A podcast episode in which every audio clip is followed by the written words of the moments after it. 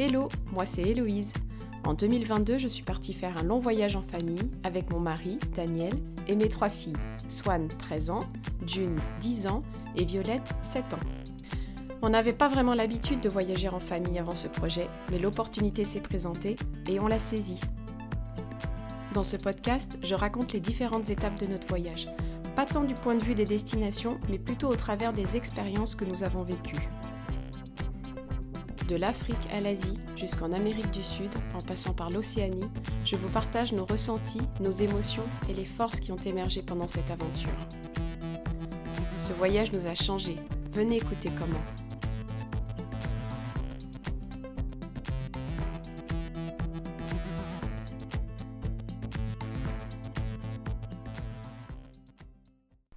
Pour notre dernière semaine en Afrique, on passe la frontière pour aller au Botswana, Frontière d'ailleurs, euh, on mettra, il y aura longtemps d'attente pour toutes les, procédures d'immigration. Non pas que ce soit compliqué, mais bon, ils sont pas nombreux et puis c'est c'est tranquille quoi, c'est cool cool. Et mm, moi j'avais vraiment envie d'aller au Botswana. Je sais pas si c'était euh, les souvenirs de Nicolas Hulot qui allait euh, survoler le delta de l'Okavango ou se balader dans ce delta, mais j'avais vachement envie de découvrir ce coin-là. C'est une belle découverte parce que là, on va découvrir la, faune et la flore au travers de, bah, l'eau et des, bordures du fleuve. C'est vraiment une autre atmosphère. Alors forcément, en termes d'animaux, on y voit les crocodiles, les hippopotames, pas mal d'hippopotames, qu'on n'a pas vu jusqu'à présent. D'ailleurs, ça aussi, c'est très impressionnant, ça fait un petit peu peur. Et puis au coucher de soleil, parce qu'on fait deux sorties euh, bateau au coucher de soleil, et ben tu as tous les animaux qui viennent s'abreuver euh, à la rivière. Et on assiste même un soir aux éléphants qui viennent euh, boire et puis traverser la rivière pour rejoindre l'autre rive. C'est vraiment fabuleux. Là encore, on rencontre un, un, autre guide. Alors il se fait appeler Cobra, c'est marrant. Son compère qui organise d'autres sorties s'appelle Tiger, pour l'anecdote. Et Cobra, bah, ça fait partie d'une longue série de guides avec qui on, on, va découvrir et visiter des choses. C'est que Cobra, il, est, euh, bah, il a suivi une formation de guide et il est assermenté par l'État et il nous explique euh, voilà, trois années d'études, euh, d'apprendre par cœur tout un tas de, de noms, de plantes, d'animaux. Il connaît énormément de choses. Il est extrêmement calé en, en oiseaux donc je pense que c'est là que j'ai commencé à vraiment euh, euh, développer une, appétence pour, euh, bah, pour les oiseaux et l'ornithologie. Et de tout le voyage, je pense que moi c'est ce qui m'a marqué le plus, ce sont les... Bah, pas tant les animaux, parce qu'on en a vu vraiment beaucoup divers et très gros, mais les oiseaux, tous aussi beaux les uns que les autres, des tailles différentes, des cris différents, des plumages différents, enfin c'est moi, les oiseaux, c'est vraiment quelque chose, et d'ailleurs, même depuis qu'on est rentré en France, je les vois beaucoup plus, je les observe beaucoup plus. Je trouve que ce sont vraiment des, êtres vivants euh, magnifiques.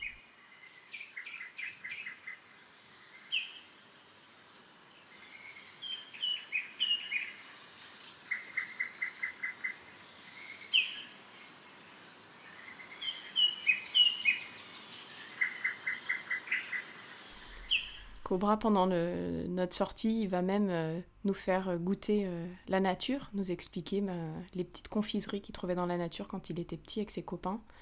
Donc on va manger euh, de la tige de papyrus et de la graine de nénuphar. C'est assez sucré.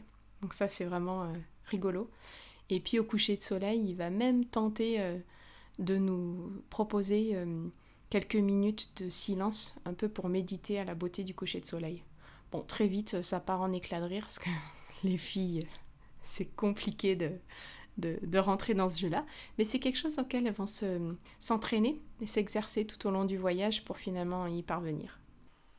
À ce moment-là du voyage itinérant en Afrique, on a pris euh, un certain nombre de repères, enfin une forme de routine qu'on a mis en place. C'est-à-dire que le matin, on se lève avec le soleil, naturellement, ou avec les oiseaux qui font des bruits d'alarme, ou qui tapent sur les vitres de la voiture en petit déjeune, tranquillement, on s'habille, et puis ensuite il y a tout le processus de fermer les sacs de couchage, fermer les tentes, les ranger, les replier, parce qu'on ne peut pas les replier avec trop de choses à l'intérieur, refaire le Tetris dans la voiture avec toutes nos affaires, la vaisselle, fermer tout ce qui est euh, nourriture, et puis on repart. On roule pas mal, on fait des, stops pour aller bah, visiter des endroits ou, voir un peu les animaux. Et puis le midi, ben, en général, on pique-nique sur des espèces d'aires de, repos le long des pistes, en tout cas dans des endroits où on peut s'arrêter sans qu'il y ait aucun danger. Euh, parce que là, clairement, euh, voilà, il y a, y a, tous les animaux qui sont... Enfin, on, vit, on vit dans le monde des animaux. Et puis, euh, et puis parfois, on galère un peu à, à trouver un endroit où s'arrêter. Moi, je me souviens d'une fois où on n'avait plus grand-chose à manger. Il fallait qu'on fasse des courses et on avait très faim, donc on s'est arrêté à un supermarché. Je pense qu'il devait être 14h30 parce qu'on a mis du temps à rejoindre ce supermarché. Et en fait, ils avaient un, rayon euh, takeaway euh, au fond du magasin avec des choses frites. Alors, c'est du poulet frit avec euh, des patates comme des potatoes de McDo. Et nous, on s'est dit, bon, allez, on fait des courses, c'est la solution. On emmène ça dans la voiture. Les filles nous attendaient dans la voiture avec quelques courses qu'on avait faites. Et là, tout le monde se jette sur la nourriture. Erreur. En fait, il y avait du piment, mais version plus plus. Et là, euh, on se met tous à, souffler, presque à recracher ce qu'on a dans la bouche. Et les deux petites, June et Violette, carrément, elles se mettent à pleurer, quoi. Tellement c'est fort et ça leur déchire euh, les boyaux. on s'en souviendra longtemps de cette affaire. Et après, le soir, quand on arrive à un campsite, eh ben, rebelote, on fait le feu, on s'assure que ben, on déplie les, tentes avant qu'il fasse nuit. En fait, on est vraiment lié euh, à la lumière du jour. Et puis quand il fait, on, dîne hein, à la tombée de la nuit. Et puis c'est vrai quand il fait nuit, ben, on n'a pas envie de rester trop longtemps dehors, donc on, replie tout, puis on se met euh, à l'intérieur des tentes. On fait attention à ranger pas mal de choses, y compris les chaussures qu'on planque, parce qu'il y a, y a toujours y a des singes qui peuvent tourner la nourriture. N'en parlons pas, il faut tout planquer pour éviter de se faire euh, voler des choses par, euh, par ces animaux très malins. Bah, l'autre, euh, l'autre routine qu'on a, c'est qu'une fois qu'on est au lit, parfois ça nous est arrivé qu'à 19h45 on soit sous tente, couché, bah, on lit. Bah, parce qu'en fait, la connexion Wi-Fi, on en a parfois quand le campsite est pas très loin d'un lodge et on peut capter une forme de signal quand c'est assez proche, mais c'est très rare. Souvent, il faut aller euh, au bar ou au restaurant du lodge quand il y en a un. Et sinon, bah, c'est voilà, on on n'a pas de wifi. Donc le soir sous les tentes, c'est euh, lecture. On a nos liseuses avec lesquelles on est parti. On a deux iPads aussi qui nous servent à, à faire l'école. Donc on se répartit entre les liseuses et les iPads. On s'est téléchargé des bouquins et, et on a la séquence de bouquinage. Pour l'anecdote quand même, euh, Daniel qui n'avait pas lu de livre euh, euh, depuis plusieurs années, bon là pendant le voyage il s'en est, il s'en est avalé quand même un paquet. Et puis dans tout ça, dans ce rythme quotidien, on continue le homeschooling, parfois dans des endroits paradisiaques. Après, c'est pas, c'est toujours pas le paradis de faire le homeschooling. Et là, on commence à être usé par le comportement de, de June qui continue à être pas bien, en colère contre nous. Et puis un beau jour, on, se pose avec elle et on a une discussion très sérieuse en lui disant voilà, nous on commence à réfléchir à, trouver une solution. C'est pas possible de continuer le voyage comme ça. Toi, tu es malheureuse, nous on est malheureux que tu sois malheureuse et on n'est pas heureux tous ensemble. Pour la fratrie, c'est difficile. Donc on réfléchit à, à te renvoyer en France et que tu ailles en internat et tu iras le week-end euh, passer chez tes grands-parents. Et là, June, elle nous regarde, elle attend un peu, puis elle nous dit Bah, de toute façon, vous m'enverrez, vous ne le ferez jamais. Bon, bah là, de toute façon, on, est dans une espèce de d'impasse. On sait pas trop comment réagir, mais on sait que c'est foutu. Ceci dit, à partir de ce jour-là, on sent que June, elle change un peu son comportement et c'est un petit peu moins difficile au quotidien. C'est pas réglé, mais je pense qu'elle a, elle a réalisé certaines choses.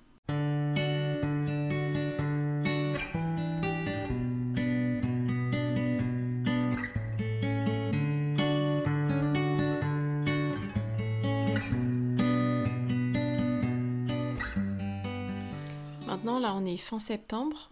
Euh, début octobre, on va s'envoler pour euh, l'Inde. Et ben moi je commence un peu à potasser l'Inde. Dans cette, au début du voyage, je suis très en anticipation. Donc j'ai téléchargé un guide de l'Inde du Sud, un guide du routard sur ma, liseuse. Je commence à potasser un petit peu où est-ce qu'on pourrait aller, ce qu'on pourrait faire. Et, euh, et, puis surtout, je réalise, enfin on réalise avec Daniel qu'il nous faut des visas pour aller en Inde, mais on s'y prend un peu à la dernière minute. Et il nous reste euh, quelques jours pour pouvoir euh, réaliser les, la demande de visa pour qu'elle soit examinée en temps et en heure. Donc on se fait un nouveau coup de stress pour les visas cette fois-ci. Et c'est surtout compliqué parce que tout est en ligne et le Wi-Fi n'est pas est rare et quand il est là, il est vraiment mauvais. Donc on finit par euh, passer, euh, je pense, deux heures un matin, on se lève très tôt dans un des campsites, on va au lodge à côté, on laisse les filles euh, au campsite pendant qu'elles petit déjeunent. On va à côté pour faire toutes les démarches. Je pense qu'on y passe au moins une heure et demie et au bout d'une heure et demie, alléluia, on valide la cinquième demande de visa. On est soulagé. Et puis on rentre, mais vraiment heureux euh, au campsite en se disant bah, ça y est, euh, c'est bon, on va pouvoir partir le cœur léger, finir nos quelques derniers jours en Namibie. Et on arrive à la voiture et là les filles nous disent bah on comprend pas, la voiture elle est, fermée. Et le problème c'est qu'il y a les clés à l'intérieur. Donc là on se refait l'ascenseur émotionnel dans l'autre sens. Et bah, s'en suivent deux heures un peu de, de galère. Euh, au début, on essaye de regarder s'il n'y a pas d'autres portières ouvertes, si on peut trouver un, outil pour, euh, bah, pour, ouvrir la porte. Euh, on appelle un gars du, site qui vient avec l'équivalent d'un cintre, mais c'est trop mou. Il essaye de le passer, Daniel essaie de le passer dans la portière, mais ça marche pas. Entre-temps, euh, moi je contacte l'agence de location, enfin notre contact agence, mais là on est vraiment au point le plus lointain de, l'agence de location, on est à 7 ou 8 heures de route, on est dimanche évidemment, donc il n'y a rien qui colle, euh, les gars ne nous rappellent pas, et puis au final il y a un, type du campsite qui réussit à trouver une tige en métal un peu plus costaud, et Daniel réussit euh, en passant la tige à travers le joint de la portière à réactiver un bouton qui, ben, ouvre euh, la portière et qui permet de réouvrir la voiture. Bon voilà, moi j'étais comme d'hab, comme à beaucoup de moments lors du voyage, lors de ce genre de galère, je suis persuadée qu'on va trouver une solution, qu'on va s'en sortir. Et euh, j'occupe même le temps de, la recherche de, Daniel et des autres gars à, couper les cheveux de June parce que un truc que j'ai voilà maintenant j'ai oublié mais on, est parti en, voyage avec des poux. Et ça fait des semaines qu'on se les trimballe. Et franchement les, les poux en camping c'est vraiment galère. Donc là je dis à Dune écoute je te propose qu'on on ratiboise un petit peu ça pour, euh, pour limiter les dégâts. Notre dernière nuit au Botswana elle est épique parce que c'est pendant les fêtes de l'indépendance, l'équivalent de notre 14 juillet. Et là, euh, on va dire qu'à partir de 11h du matin jusqu'à 5h du matin, il y a de la musique à fond euh, partout, mais quand je dis à fond, c'est. Enfin, c'est pas imaginable, quoi. Nous, on a de la musique de l'autre côté de la rive du fleuve, où on campe, et presque ça fait mal aux oreilles. Donc on dort avec les boules caisses, mais c'est bon, on dort plus ou moins. Donc ça c'est assez, euh, assez difficile. Et puis le lendemain, quand on réussit à peu près à dormir, on se fait réveiller de bonne heure par une odeur très âcre de fumée. Et en fait c'est tout simplement le 4x4 des, deux gars euh, qui campent à côté qui est en train de prendre feu. Donc ils, ont sorti les extincteurs, ils sont en train de d'éteindre euh, le feu, un problème de batterie, quelque chose comme ça. Et là on se dit oh là il est vraiment temps de, il est temps de rentrer. Fin de rentrer. Il est temps de repartir. Alors on quitte le Botswana, on refait la partie immigration euh, bah, de sortie de territoire qui prend encore euh, peut-être deux heures. Et puis, euh, d'ailleurs, avant d'y arriver, on se fait, comment dire, verbaliser par la police botswanienne parce que Daniel roule trop vite sur une piste. Bon, là, ça nous coûte une quarantaine d'euros qu'on paye cash. Et puis, on finit en Namibie dans un dernier campsite qui est une fondation qui protège les animaux et qui récupère les animaux qui ont été soit abandonnés petits ou à la naissance quand ils étaient tout petits, euh, soit dans le cadre d'incendie ou, euh, ou, chasseurs, ce genre de choses, euh, ou bien hum, des animaux qui ont été domestiqués pendant longtemps et qui ont, bah, qui ont été maltraités parce qu'ils n'ont pas été élevés dans leur environnement naturel, de manière naturelle, et qui ne peuvent pas vivre à l'état sauvage. Et cette fondation, elle est très, très grande. Il y a beaucoup de personnel, alors euh, des membres de la tribu San, qui sont les, tribus euh, locales, et puis beaucoup de bénévoles, beaucoup de bénévoles de, partout dans le monde qui viennent euh, donner un coup de main. Là-bas, les animaux sont rois, ils sont, ils sont super bien traités. Il y en a pas mal en, liberté. Donc le soir, on a même l'ânesse du, du, camp qui vient quasiment euh, bouffer mon set de table euh, pendant que j'attends mon, repas et les bénévoles qui la repoussent mais de manière euh, douce et gentille parce qu'ils ont des instructions. la même ânesse avec un copain, une copine antilope qui vont aller boire à la piscine du, du, lieu. les canards, les oies qui se baignent dans la piscine. Enfin, c'est vraiment un festival. Et nous, on fait une visite guidée de, de tout le, euh, de toute la fondation avec un bénévole du site qui nous, bah, qui nous raconte presque l'histoire de chacun des animaux, euh, ce qu'ils ont vécu euh, et toutes leurs particularités. Et moi, ce qui m'a remarqué, c'est c'est qu'à un moment, on va dans un, on voit un enclos avec deux lions et une lionne, enfin deux lions avec crinière et une lionne. Et il nous demande combien on voit de lionnes, alors on dit qu'une, et en fait il nous dit, explique que non, il y en a deux, parce qu'il y a un des lions, en fait c'est une lionne, mais qui a, euh, qui a été traitée avec des médicaments hormonaux euh, mal dosés par une famille euh, il y a longtemps, et que bah, elle, elle, est devenue physiquement un, lion. en fait c'est une lionne transgenre. Donc ça c'est assez, assez marrant.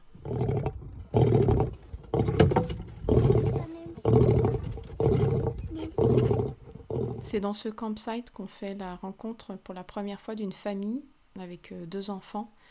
Alors ce sont des, Suisses qui sont en vacances, pour 15 jours ou 3 semaines, mais qui ont par le passé, je crois deux ans auparavant, fait un, tour du monde juste avant le Covid euh, en famille. Donc c'est sympa de rencontrer euh, cette famille et de partager un petit peu de notre expérience et ils nous partagent un peu de la leur aussi. C'est notre première rencontre, on va dire, euh, humaine de ce, de ce type. Voilà, la Namibie, ça, se termine à Windhoek, de retour dans la capitale. Là, on a trop de bonheur de retrouver une autre guest house où on va passer une nuit dans des vrais lits, dans deux chambres séparées. C'est vrai que nous, les adultes, ça nous fait du bien d'avoir un peu d'intimité et pas avoir juste un filet de toile de tente qui nous sépare euh, des enfants. Euh, les enfants sont trop contentes de retrouver, euh, elles ont un lit chacune, et c'est vrai qu'elles ont, elles ont dormi à trois dans, une tente où elles se sont, elles ont testé quatre ou cinq soirs de suite au début du voyage des positions différentes avant de trouver la bonne position. Donc en fait, il y en a les deux grandes sont tête bêche dans la tente et puis Violette est allongée euh, à une des extrémités de la tente dans l'autre sens. Mais euh, voilà, on est super content d'avoir ce, confort, euh, une, salle de bain sans craindre scorpion ou, ou, énorme gecko ou araignée. Et, et puis je crois que voilà, là, campé, on est un petit peu, un petit peu fatigué. On finit avec une chouette sortie dans un restaurant, bah, plutôt un restaurant d'expatriés qu'on nous a recommandé sur place. Euh, où on mange euh, bah, des viandes locales et on teste différentes viandes, notamment bah, du, crocodile, bon, c'est pas, super bon, différentes antilopes et surtout on va goûter euh, le zèbre et vraiment le zèbre. Moi je pensais pas, mais c'est la viande la plus délicieuse, je pense, que j'ai pu goûter de toute ma vie. Est-ce que c'est parce qu'on a commencé notre tour du monde par la Namibie que je, le garde dans une de mes destinations euh, favorites Je sais pas. Si on l'avait fait en fin de voyage, est-ce que j'aurais ressenti la même chose? Mais moi, c'est un pays qui m'a marqué par euh, son immensité, la beauté et la diversité de ses paysages, et puis euh, de sa faune, bien sûr, de ses oiseaux, des couchers de soleil, vraiment les, parmi les plus magnifiques que j'ai vus de, de toute ma vie. Et on en a vu cette année, hein, des beaux couchers de soleil. C'était vraiment une expérience euh, euh, incroyable et j'ai beaucoup aimé aussi euh, la mobilité, dormir dans la tente, en fait, le côté itinérant, dormir sur la voiture. C'était vraiment chouette. Peut-être en contrepartie, ce qui m'a un peu fatiguée, usée, c'était justement toute la logistique, plier, replier la tente quasiment tous les jours, et puis beaucoup de routes. En fait, au final, on a fait plus de 5200 km en trois bonnes semaines, ce qui est euh, énorme. Et puis dernier point, c'est vrai qu'on a, ça a été assez contemplatif. On n'a pas fait de rencontres euh, humaines. Et ça, c'est quelque chose qu'on vivra un peu plus tard dans le voyage. Et je me rends compte que c'est un aspect euh, très important bah, pour nous tous.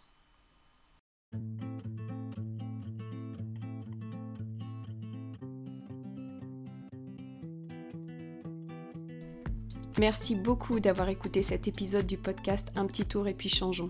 Ça vous a plu? Venez écouter l'épisode 4 sur notre début de voyage en Inde. À bientôt